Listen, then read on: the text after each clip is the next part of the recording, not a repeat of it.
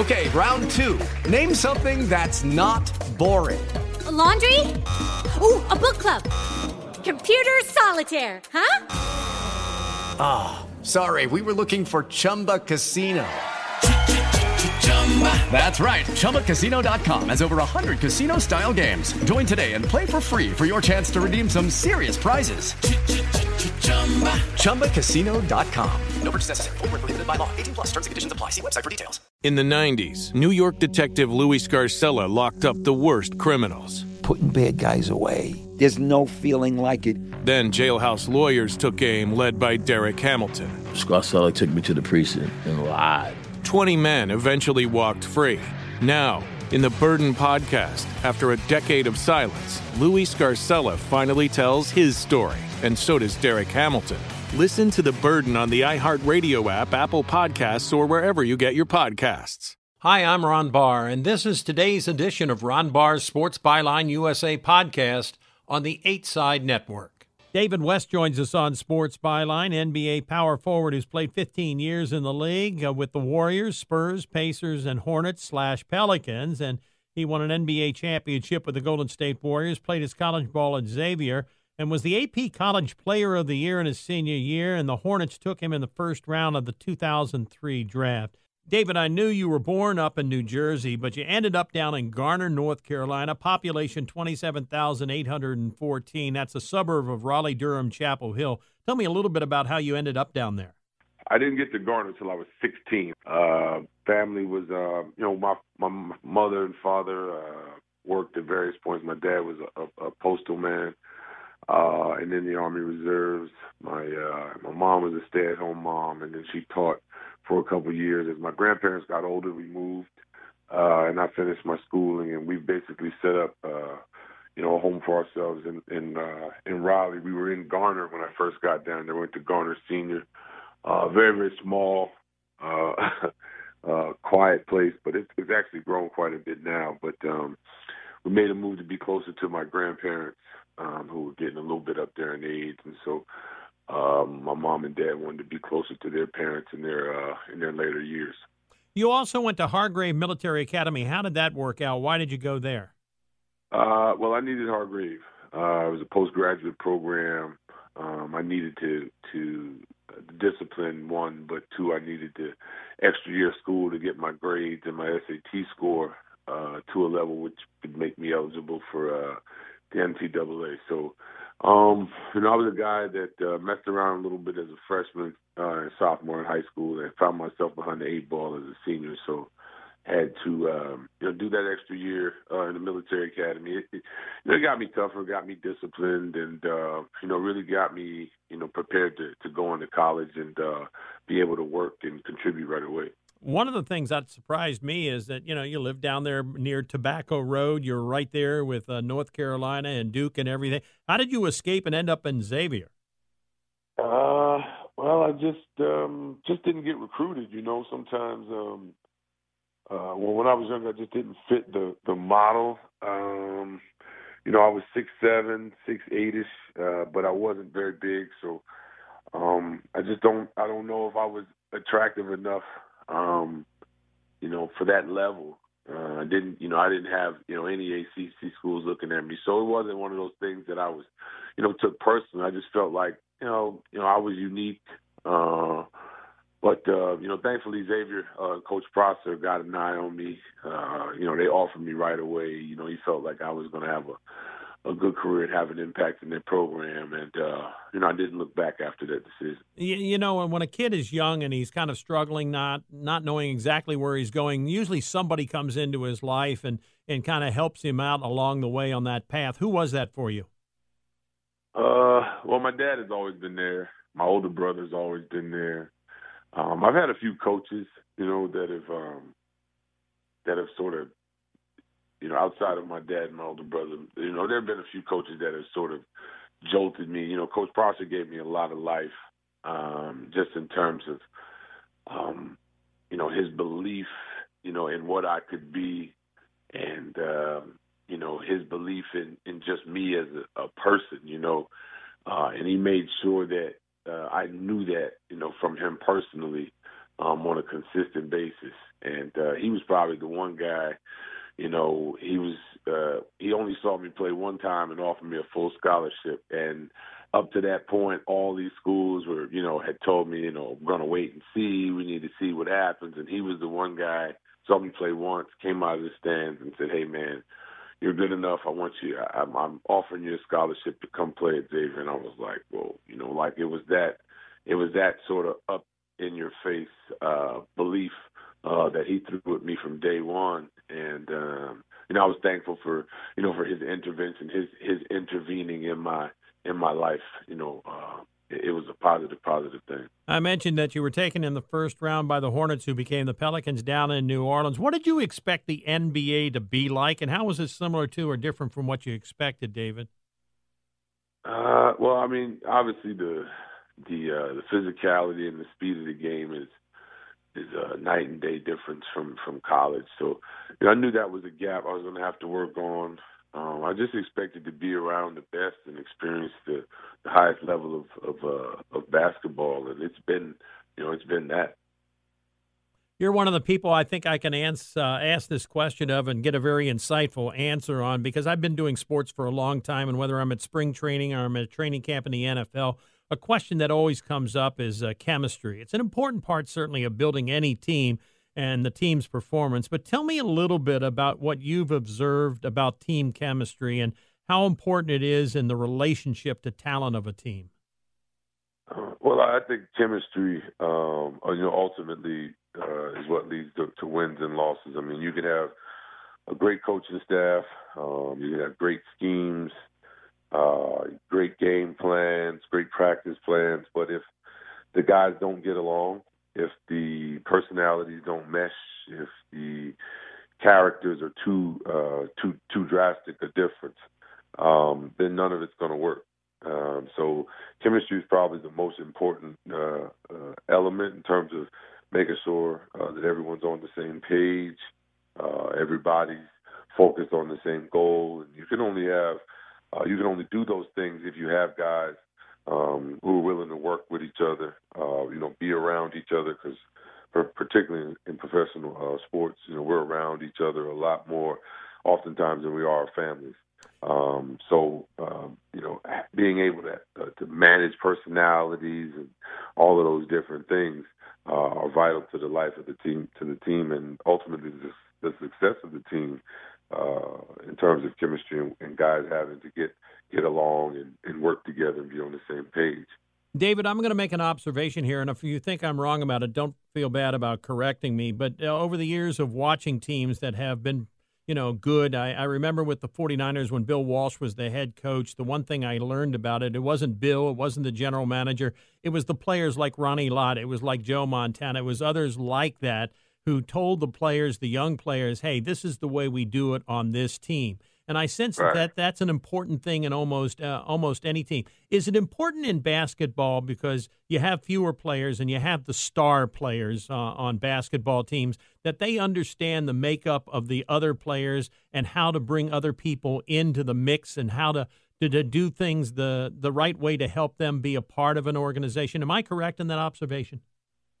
Yeah, I think so. I think um, all the successful uh, groups have, have, have mostly been player-led groups. You know, groups that have a strong player personality, but um, have guys that that understand the system, understand the way that the team needs to function, and they hold one another accountable before uh, the coaches and, and other folks have to get involved. I think that's really the key element that you learn over the course of a, a career. Is the teams that uh, the teams that I've been a part of that have great that have had the greatest success are the teams that uh, one have gotten along, but two, the core group of guys has sort of led the charge.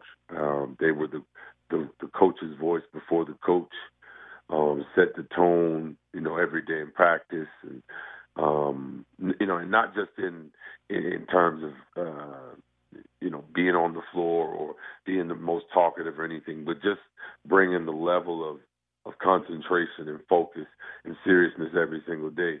Um, the teams that, that that do that on the most consistent basis are usually the teams that have the greatest success. We've got about 90 seconds before we have to break here. But uh, when you were vetting uh, the Warriors, I mean, obviously they had a lot of talent on that team. But when you decided to try to join them, uh, tell me a little bit about what you looked at, what you saw from the outside, and now that you're on the inside, how it is similar to or different from what you saw. Well, uh, the one thing was the talent, uh, but then two, just knowing, you know, through the grapevine, and then knowing a few guys, um, knowing how they're wired, knowing you know the competitive nature uh, that they have, um, you know, and then obviously, you know, getting a a better understanding of the way Steve operates his his team and his group. Um, and you know those are really the factors, and it was those it, it was those things that uh, that really drew me in uh, because I felt like they would benefit me, uh, benefit uh, or really you know add to what I could do in terms of you know the contribution I could make to the group uh, in that environment. Anything surprise you when you were doing that vetting? Uh, not, not you know not really. From what I'd heard, everything was just checking out. Um, you know, I, I didn't re- realize, uh, you know, Steve was as cerebral as he is. I, I know he's pretty fiery and he's he's pretty, uh, you know, he's pretty charged up, you know, in terms of his competitive nature. Um, um, you know, and that's probably something else that I didn't know was quite as as, as, as rough because he can be rough sometimes, you know, and uh, just in terms of his his willingness to to get after people and uh, his want to, to to to get the most out of the group, but ultimately to win. Um, he's he's a very very fierce competitor. Very insightful conversation we're having with David West, who plays for the Golden State Warriors, won a championship uh, last season. And we continue that conversation as we move across the country and around the world. We've got you on America's sports talk show, Sports Byline. You're listening to Ron Barr's Sports Byline USA podcast. Okay, round two. Name something that's not boring. A laundry? Ooh, a book club. Computer solitaire, huh? Ah, oh, sorry, we were looking for Chumba Casino. That's right. ChumbaCasino.com has over 100 casino style games. Join today and play for free for your chance to redeem some serious prizes. ChumbaCasino.com. No purchase necessary. Full prohibited by law. 18 plus terms and conditions apply. See website for details. In the 1980s and 90s, New York City needed a tough cop like Detective Louis Scarcella.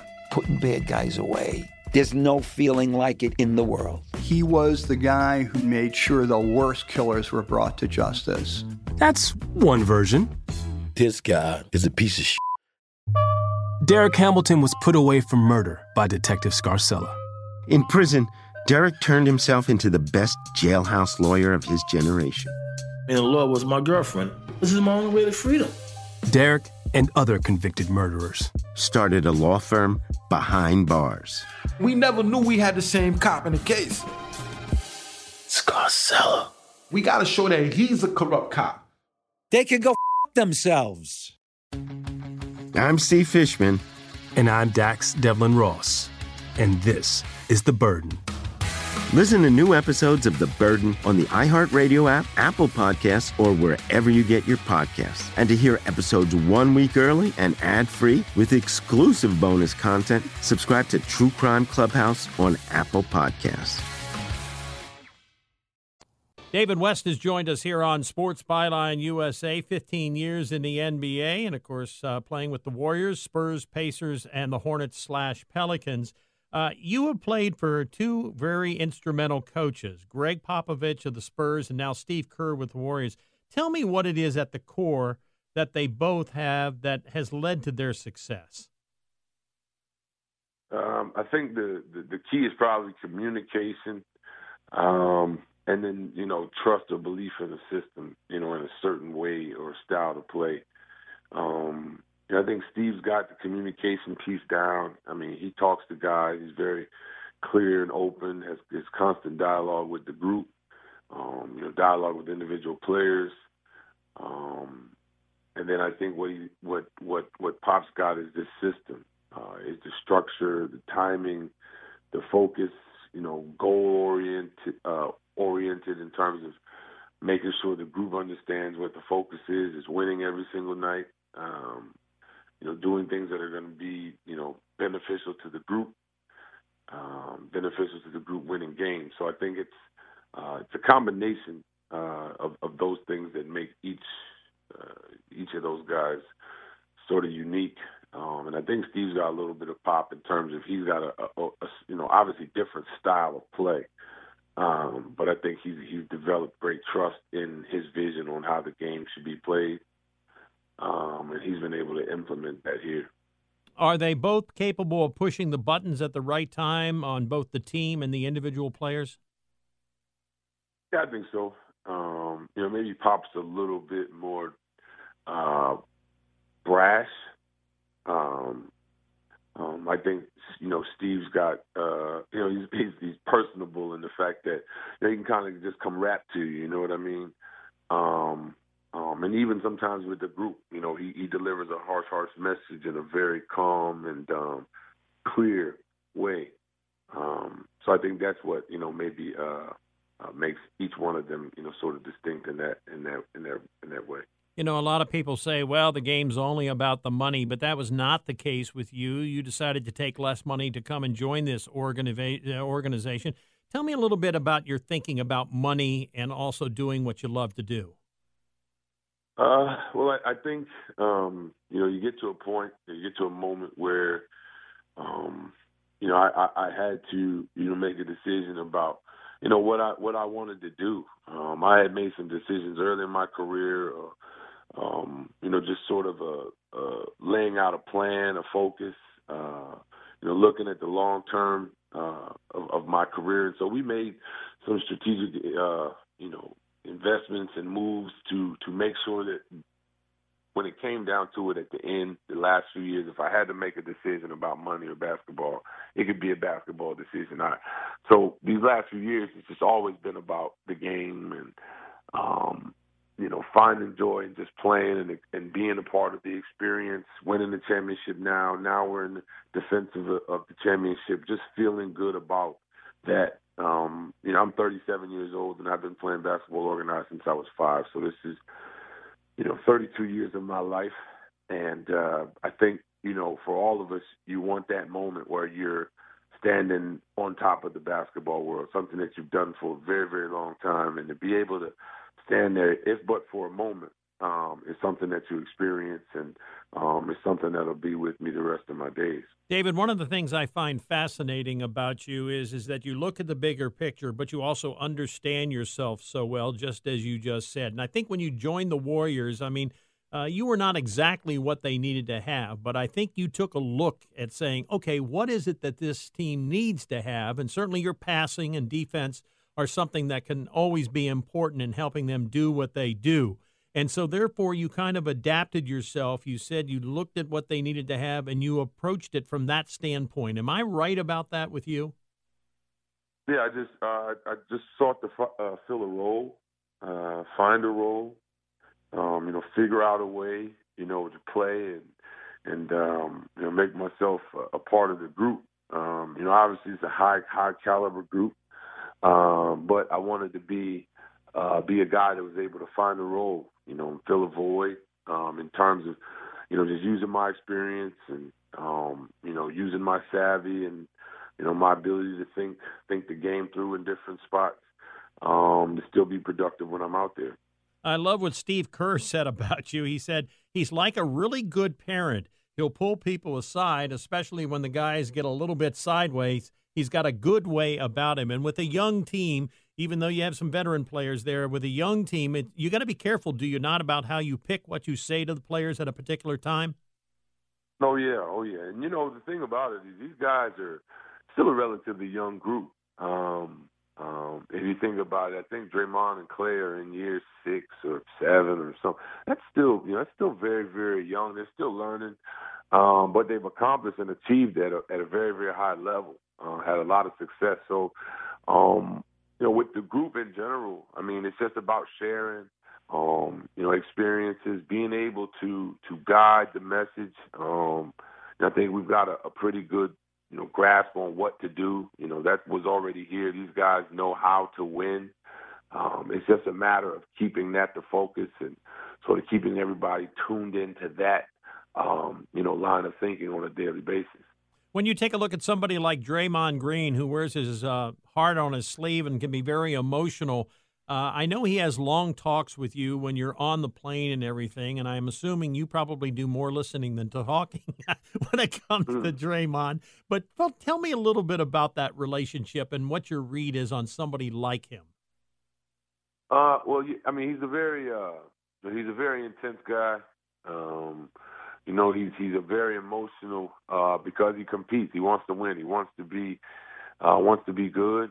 Um, and wants to be the best. You know, when when the lights come on in terms of his team, you know, outperforming your team. That's why he does so much. Um, and and he has to do it at an intensity level. Um, you know, because you know he, he he wears his he wears his emotions on his sleeve.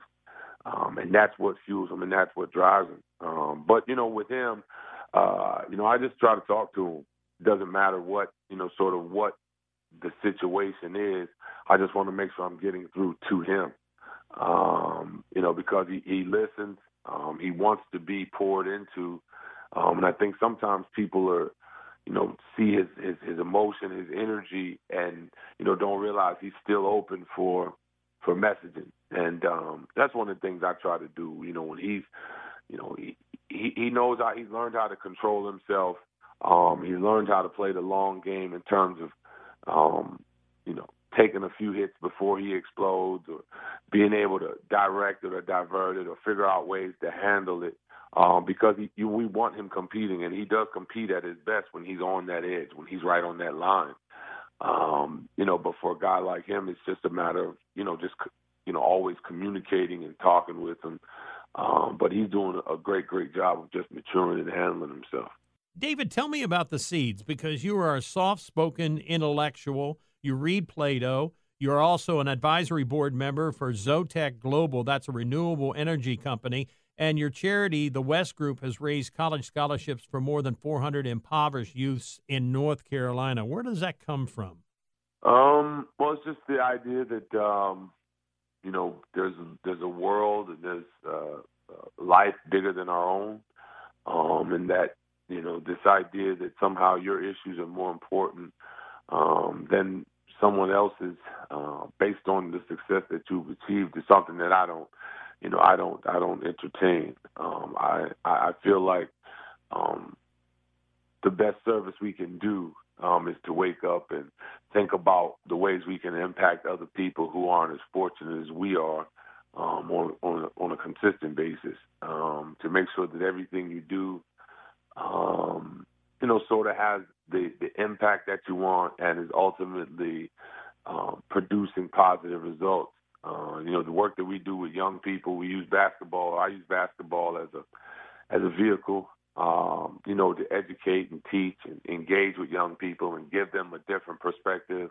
a positive perspective on life, and um, you know, be able to feed and fuel them things that hopefully turn them into productive people and productive citizens as they move forward in their journey. So that's been um, that's just been you know been the way of of of, my family, um, been you know something that I just sort of hold my hat to in terms of um, always understanding that there's a, a, a greater uh, need out here in the world, and that there are other folks who aren't as fortunate, and um, you know, doing things that can positively impact their lives, but ultimately all of our lives, and in pushing things, um, you know, into a more positive uh, uh, direction. David, I want to thank you very much. I knew this was going to be an insightful, interesting interview because I've followed you, I've watched you, I've talked to others who know you, and then watching you play. Uh, it has been wonderful to just share thoughts with you. I thank you for that, my friend. You're welcome back here anytime on Sports Byline. Take care, David. Absolutely. Thanks for having me. David West, again, NBA power forward, 15 years in the league, and has played with the Warriors, Spurs, Pacers, and Hornets. And he also won an NBA championship with the Golden State Warriors. He played his college ball at Xavier and was the AP College Player of the Year in his senior year. Very interesting young man, off the court as well as on it. We continue with more of you and Sports Byline.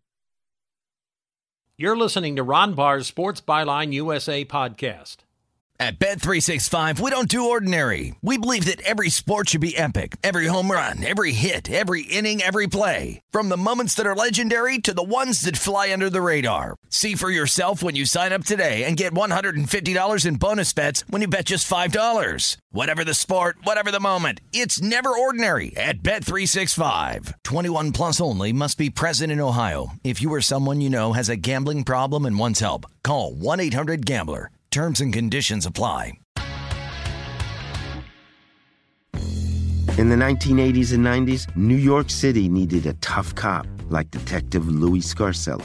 Putting bad guys away. There's no feeling like it in the world. He was the guy who made sure the worst killers were brought to justice. That's one version. This guy is a piece of shit. Derek Hamilton was put away for murder by Detective Scarcella. In prison, Derek turned himself into the best jailhouse lawyer of his generation. And the law was my girlfriend. This is my only way to freedom. Derek and other convicted murderers started a law firm behind bars. We never knew we had the same cop in the case. Scarcella.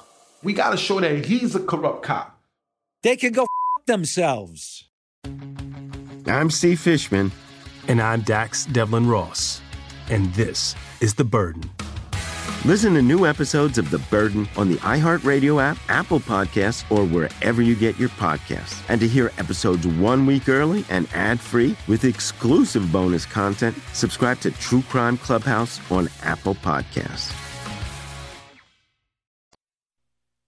Ron Adams joins us. To say that Ron Adams is a basketball lifer is an understatement. The Golden State Warriors assistant coach has been named the NBA's top assistant coach in consecutive years. He is to playing NBA defense, what Bill Walsh was to playing NFL offense. And he is a career assistant by choice who has groomed some of the league's best head coaches. Colleagues sing his praises. Booklets that Adams put together on defensive strategy can be found on the shelves of coaches and executives league wide. And when Steve Kerr and Brad Stevens wanted help easing into their new head coaching jobs in the NBA, they called Adams in spite of the fact that he's never actually held that job. Ron is more than just a basketball coach, he's a renaissance man of life. Ron, first of all, let's go back to the beginning. Tell me a little bit about growing up in Laton, California. Wow. Well, Central Valley of California. Uh, Laton's a small farming community. I grew up on a on a farm, uh, four miles from from Laton. Uh, it's a very fertile part of uh, our country. At one point, uh, ag lands in the Central Valley were, as far as gross national products go worldwide, it was 16th ranked. But amazingly enough, in the growth of California, agriculture is now a much smaller piece of the pie. And uh, for example, the tech sector in our area has really taken off. So uh, a lot of changes in California in the last, uh, you know, number of years. Obviously, since I was young.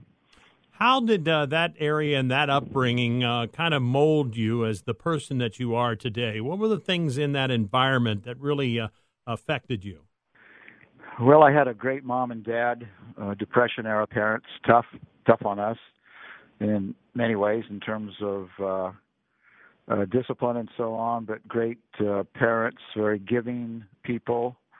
My dad was farmer, a very honest guy, and uh, when he said something, he meant it and followed through on it. And I think all of those life life lessons uh, certainly were important in my upbringing.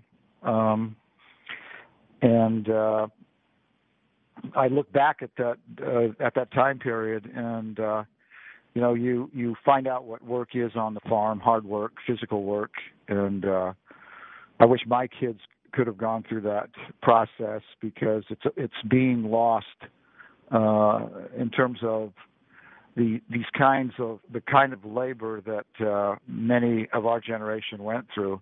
It's not something I wanted to do my entire life, but when I look back on it, uh, it was special, and I have great respect for the people who, whether they're producing the co- crops in the Central Valley or doing the kinds of construction things that make our our country go, the kind of work that they do because that's that's really hard work. That's what quote unquote work uh, was in my definition uh, uh, of uh, of work when I look back at it. Your uh, basketball career, in a sense, as a player and also a coach, started at Fresno Pacific, uh, and you began your coaching career right there as an assistant. And following a seven and twenty season, you became the head coach. And in the second year, you took them to a nineteen and seven record. Your first impressions of coaching? Well, I loved it. Number one, I thought I had the best job in the world. I wasn't making any money, but it didn't matter because I was doing something that I truly loved to do um, and uh, it was tricky um, figuring yourself out vis-a-vis a small group. I mean, you play on a team, but it's not the same as directing a team. And there was just a lot of learning over the course of my first few years of coaching, and I have to say that I'm still learning. Uh, I learn from younger people. I learn from older people. Uh, I certainly learn a lot from the players I work with, and I, I learn a lot from fans. Believe it or not, it was funny when I was coaching in college at, at Fresno State. I would have this these radio call-in shows once a week, and people from this, you know, out in the various areas would pose these really interesting problems, you know, or I should say, they would ask very interesting questions, and uh, that pause that, that gave one pause, and, and you had to think through them because they were very well constructed. So. I think I, I, I continue to learn, but during the early, early part of my career, uh, you're really trying to figure things out and be a good leader as well as a good X, X and O uh, coach, all those kinds of things. You once said, "Well, when I got into coaching, it was a very dictatorial relationship."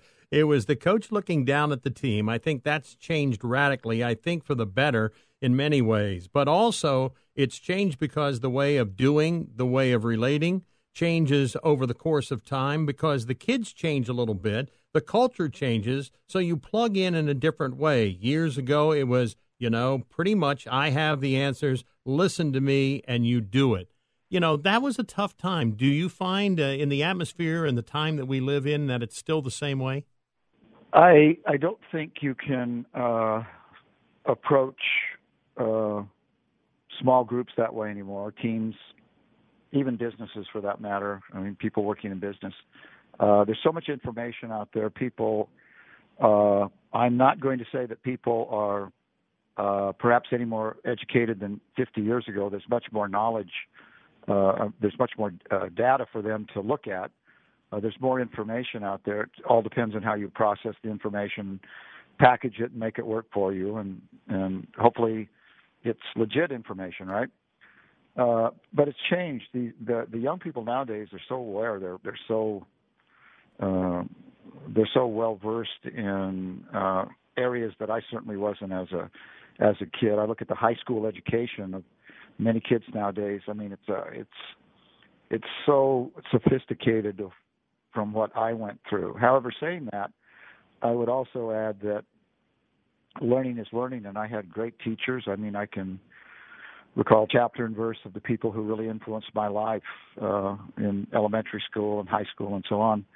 And uh, so um, we too had good a good education uh, from many fine people at that time, but it's it's changed so much, and people want to ask questions now, much more, uh, much more of, uh, more so than when uh, I grew up. Um, and in many cases, the questions are good. It helps them chart a course for themselves. helps It helps the uh, it helps a person understand the path that you'd like to take them on.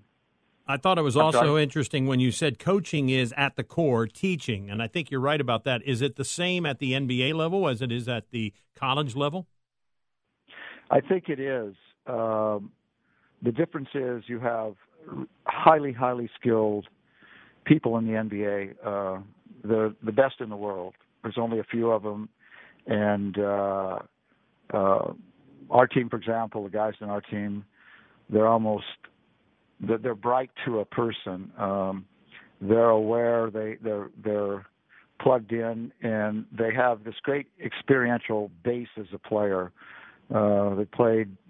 Our veterans have played hundreds and hundreds of games uh, against, you know they played against a, a given player just a number of times, and so their insights are very important, and you have to take their insights uh, because uh, you haven't been playing; they have. That's a special expertise and bank of knowledge that we don't have. Even a guy who's played in the league, who's coaching a team, they certainly still have a knowledge of their playing days, how they were coached, whatever.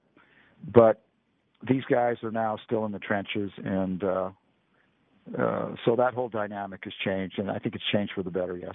We've got a little bit over a minute left before we have to break, but I know Bill Walsh, who is a good friend of mine, said it was easier to teach his kids complicated things because of going to Stanford and that type of environment there. Have you found the same thing to be the case in the environment with the Warriors, with the players that are there? Well, what we do is pretty simple. I think if it's taught well, um, people, you know, your players digest it. It's taught well uh, you drill properly and you encourage and lead properly, as Steve does so well, I think the simple things become the uh, the sophisticated things, and and that's kind of the kind of the uh, the path that we take, and and actually the it's kind of the equation as I see it now, and for us in basketball. Um, football is is I think more sophisticated, more to it. Uh, time to regroup after each uh, work bout, uh, a very different kind of thing, but much more corporate. We're a little bit more jazz, uh, but it has to be organized, an organized jazz. It has to uh, um, make sense to both parties, leaders, and and, and the players.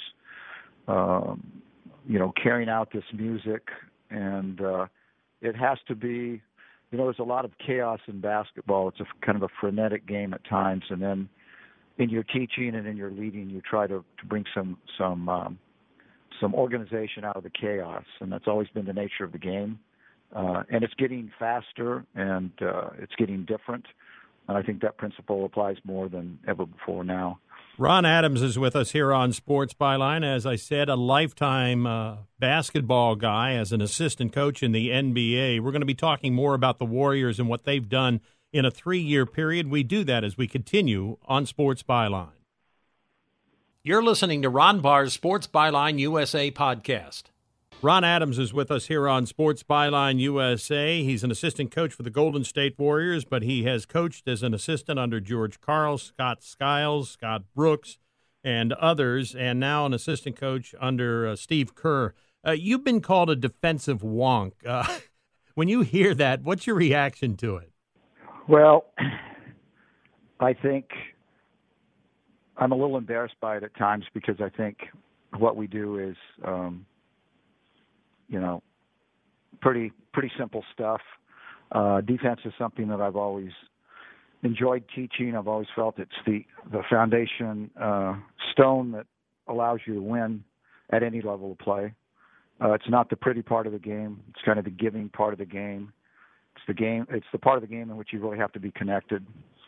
And uh, I've always enjoyed it because I see great beauty in it.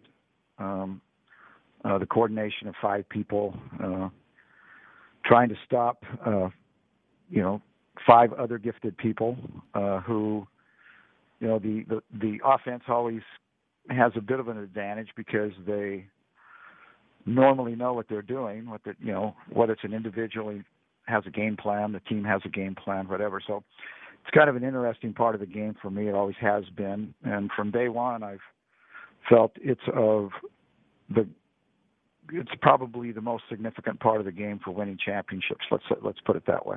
I thought it was interesting what Celtics coach Brad Stevens said about you. He said, "I think everybody knows the defensive details and the X's and the O's standpoint of it, but I think where he's just as good is in player development and helping guys find their best." That's a high compliment, and when I read that quote, I thought to myself, I'd never heard that before. Tell me about the development aspect because I know for a period of time you were a player development executive uh, in the NBA, but how do you approach that part of being in the NBA and coaching? Well, it's really a, the it's it's really an exhilarating part of the game at our level, and uh, and that is you work with one or two or three players um, daily. And like on a game day, it's kind of interesting because, let's say if you have a shoot around, you'll probably spend some time uh, with the player after shoot around or before doing a few things, you know, shooting or other kinds of fundamentals. And uh, before the game, you warm uh, the player up, and uh, so there's a lot of time spent together. But more than that, it's a time in which you can really relate and shape. And uh, we have a lot of young guys coming into the league. Uh, they're hit with a lot, and so there's no greater joy, at, at least to me, for me, uh, uh, than helping someone tailor a game. You know, these guys come in, they can do a lot of different things, but you have to do a few things well at this level to succeed. And if you study the great players in this game, uh, they have very simple games, but they add nuance by, in many ways, fakes, uh, you know, gamesmanship, you know, learning how to draw fouls, whatever it might be. But the mechanics are pretty simple in terms of, or I should say, the variety of things they do is is is quite small. And getting young players to see this is important. It's not always easy. But uh, our job is to, with the young players, to simply help them with skills that allow them to get on the floor and and show what they can do. And so it's a fun process, but the the the one-on-one uh, relational part is the best because I just worked with so many marvelous young men who have made me better as a coach and as a person, and hopefully you impart something to them. But that's fun. It's just it's it's just growth. It's just teaching. You know.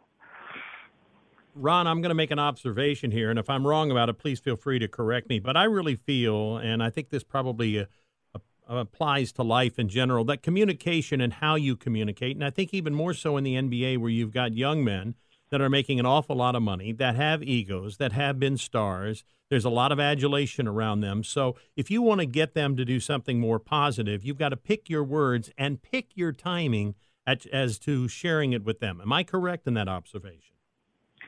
I think that's a good observation. Uh, I would temper it by saying that the guys at this level are really anxious to get better. It's important to them. And if you have something that you can impart through your daily regimen, almost to a person, they're going to listen and they're going to try to do that because they want to get better. That's the nature of it. They want to grow their small business. And that, these small businesses have gotten quite big lately, but I like to use the term small business. Um, and so I have found them receptive. Now, in terms of saying the right things, yes. Uh, doing the right things, yes.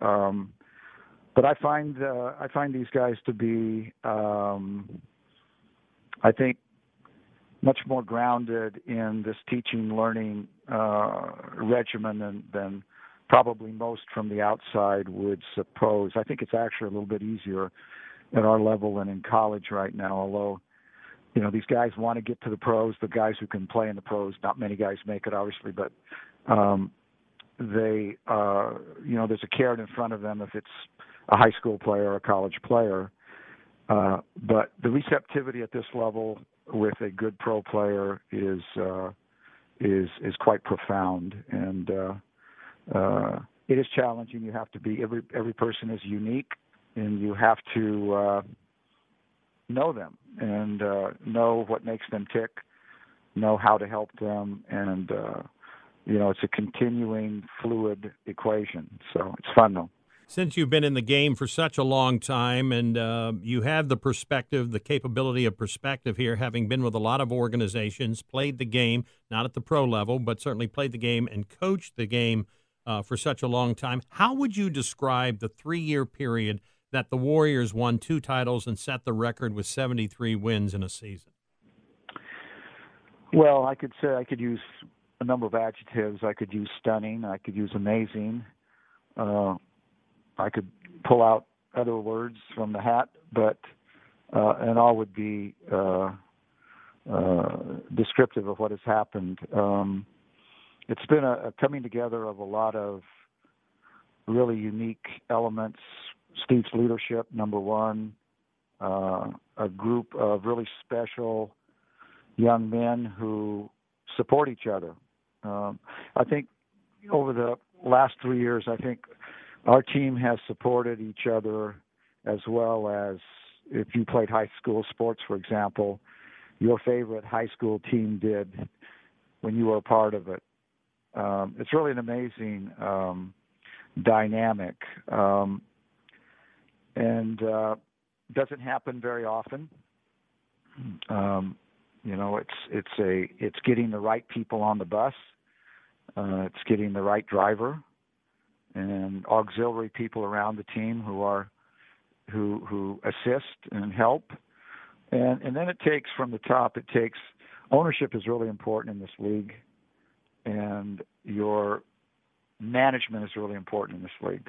Let me interject something here too, because one of the yep. things I learned in talking to Bill Walsh was the fact that most of the discipline and a lot of the direction came out of the locker room from the players themselves. And as I watched the Warriors over that three year period, I noticed that to be the case. You have people like Draymond Green who walks to the beat of his own drum, but has now started to mature. And I really think what's happened is just like uh, Ronnie Lott would come and say, "Rookie, we don't do it that way." I think that has come into play as well because when you have, you can have too much talent on a team unless you can blend it in the right way. Am I correct about about that? And also about the fact that that really, I think the basis, the foundation for the success of that that team over the last three years has been uh, the collective way in which they've adjusted, they've adapted.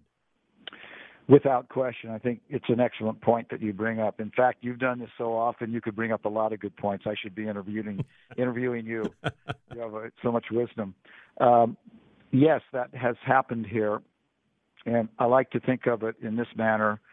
We have a team that uh, can, uh, for lack of a better word, coach itself. In other words, you have teams I've been with that you, they're young or whatever, and you really have to provide more input leadership or whatever. And uh, this team is a very mature small group. Uh, they they police themselves well. Uh, as you said, they take care of the new players on this team well, get them going in the right direction, or the young players, and uh, they make decisions uh, uh, as a group. And Steve is very good at being inclusive, of asking opinions, uh, we all do that. We have some very bright guys, and uh, that's kind of how we do it. But uh, it's a very, very good question, a very good observation on your part, and it certainly holds true for our team. Let me ask you another observation going forward for the Golden State Warriors. Long season when you go to the finals of the NBA. You have to wonder about uh, getting bored to some degree. You also have to be concerned, and we've certainly seen it after uh, winning their second championship. Other teams are going to adjust, try to get more talent, try to do it the same way. Uh, and so, what is it you, Steve, and the rest of the, the staff have to do to keep it uh, interesting and going in a positive direction forward? Well, we have to be. Uh, we have to find out what the next step is. Number one, I mean, every season is different. I suppose starting next season, we're going to have maybe ease into it a little bit. I'm not talking about once we start playing real games, but just in general, you know, it's a short summer. You have to come back. You have to get get into the grind again and go. I do think we'll have a lot of motivation, but it's we're humans, and it will, you know, that will be a process. But I think Steve has always tried to make the game fun. I think that is a real motivator for a lot of people. We have a lot of fun together. We laugh at each other a lot, and um, we have a lot of depth. And so, if for a game or so someone is a bit uh, not playing at the level that uh, we know they're capable of playing, someone else steps it up. And I think there's a lot of, of give and take in that regard that uh, keeps us on a good path and then lastly, this is a very competitive team. We have some really, really focused people in that regard, and they they like winning. They like playing. They uh, they they will like defending their title, and so you count on all these things. But the start will be probably a little mushy. Uh, you know, preseasons have been that way before when we've had these great great success. We get we we get good work in. I'm not saying that, but you know, you start off. Uh, takes a little bit to get back in the groove, but then we do. We've got a little bit over a minute and a half, and I think Ron, uh, as you look back on your career, one, and also this experience over that three-year period with the Warriors when they win two out of three NBA championships. So, what is it that means the most to you? It always boils down to the same thing, and that is it's the people around you. Uh, uh, the we share a bond with the players who have been here that will go on forever for as long as we live. Uh, that's special. We have a bond as coaches. Uh, we have, uh, you know, I look at Bob Myers, our general manager, a fabulous guy. He's going to be, uh, we'll have a bond together the rest of my life. Uh, it's you, you measure all of these things in people, uh, and I, I've always said this, and not not always being obviously in a successful situation like this one or as as successful, but every stop I've made in the NBA, for example, I could say the same in college. I I value that stop because of the people I met. And uh, what we do is a people occupation. It's a people business. We have our players, we have our fans. Our our team really treats our fans well, and treat, they treat everyone well. Anyone who has uh, who approaches them. And this is kind of what I would say will be the highlight for me when all is said and done. You certainly savor these championships. There's no question about that. But uh, they're like the the Olympic wreath. You know, it's green one day and it's brown the next, which means you have to get started again. But the feeling, the the the relational aspect, the connectedness that all of us have together, is the special thing. Ron, I want to thank you very much for your time. Uh, I've always heard that you are interesting beyond just basketball, and you certainly have verified that with this discussion that we've had. I hope you won't be a stranger and come back and we can talk about other aspects, not only of sports, but people in general, because you have a good uh, feel for them as well. You're welcome here anytime on Sports Byline, Ron. Thank you so much for having me, and you do a great job. Next time, maybe I can interview you because I think you probably will be more interesting. Thank you, Ron. Take care. Ron Adams again. Uh, I called him a baseball, basketball, I should say, lifer. Uh, it's an understatement because uh, he he goes beyond just teaching X's and O's. He understands the game and he also understands people very well as well. We continue across the country and around the world. Good to have you with us on America's sports talk show, Sports Byline. You have been listening to Ron Barr's Sports Byline USA podcast on the 8 Side Network. At Bet365, we don't do ordinary. We believe that every sport should be epic. Every home run, every hit, every inning, every play. From the moments that are legendary to the ones that fly under the radar. See for yourself when you sign up today and get $150 in bonus bets when you bet just $5. Whatever the sport, whatever the moment, it's never ordinary at Bet365. 21 plus only must be present in Ohio. If you or someone you know has a gambling problem and wants help, call 1-800-GAMBLER. Terms and conditions apply. In the 90s, New York detective Louis Scarcella locked up the worst criminals. Putting bad guys away. There's no feeling like it. Then jailhouse lawyers took aim, led by Derek Hamilton. Scarcella took me to the precinct and lied. 20 men eventually walked free. Now, in the Burden podcast, after a decade of silence, Louis Scarcella finally tells his story, and so does Derek Hamilton. Listen to The Burden on the iHeartRadio app, Apple Podcasts, or wherever you get your podcasts.